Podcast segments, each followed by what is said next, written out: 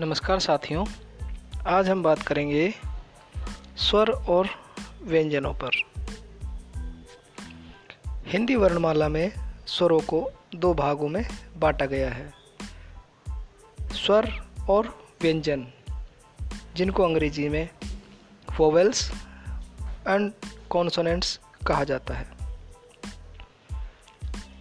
स्वर जिन वर्णों का स्वतंत्र उच्चारण किया जा सके या जिन ध्वनियों के साथ उच्चारण के समय हवा बिना किसी रुकावट के निकलती है वे स्वर कहलाते हैं। जैसे ए आ ई ई उ ऊ रे ए ए ओ औ ओ, ओ।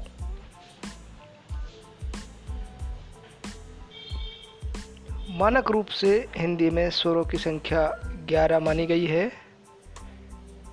निम्नलिखित वर्णों को कई जगह स्वर के रूप में लिखा जाता है। जैसे,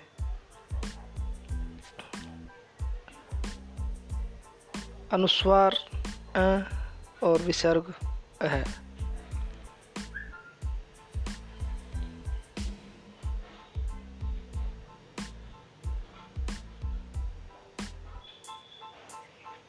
अब बात करते हैं व्यंजन और उसके भेदों के बारे में।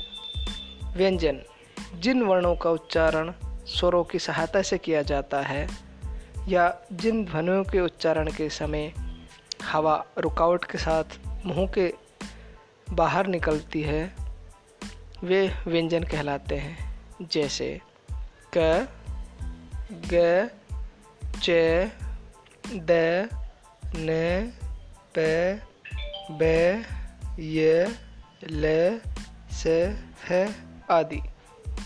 मूल व्यंजनों में कै कै गड़े चे चे जड़े टे, ठे ढेढ़ने ते, थे, दे धने पे, फे, बे, भे, में, ये, रे, ले, वे, से से से, है। इस तरीके से ये व्यंजन है।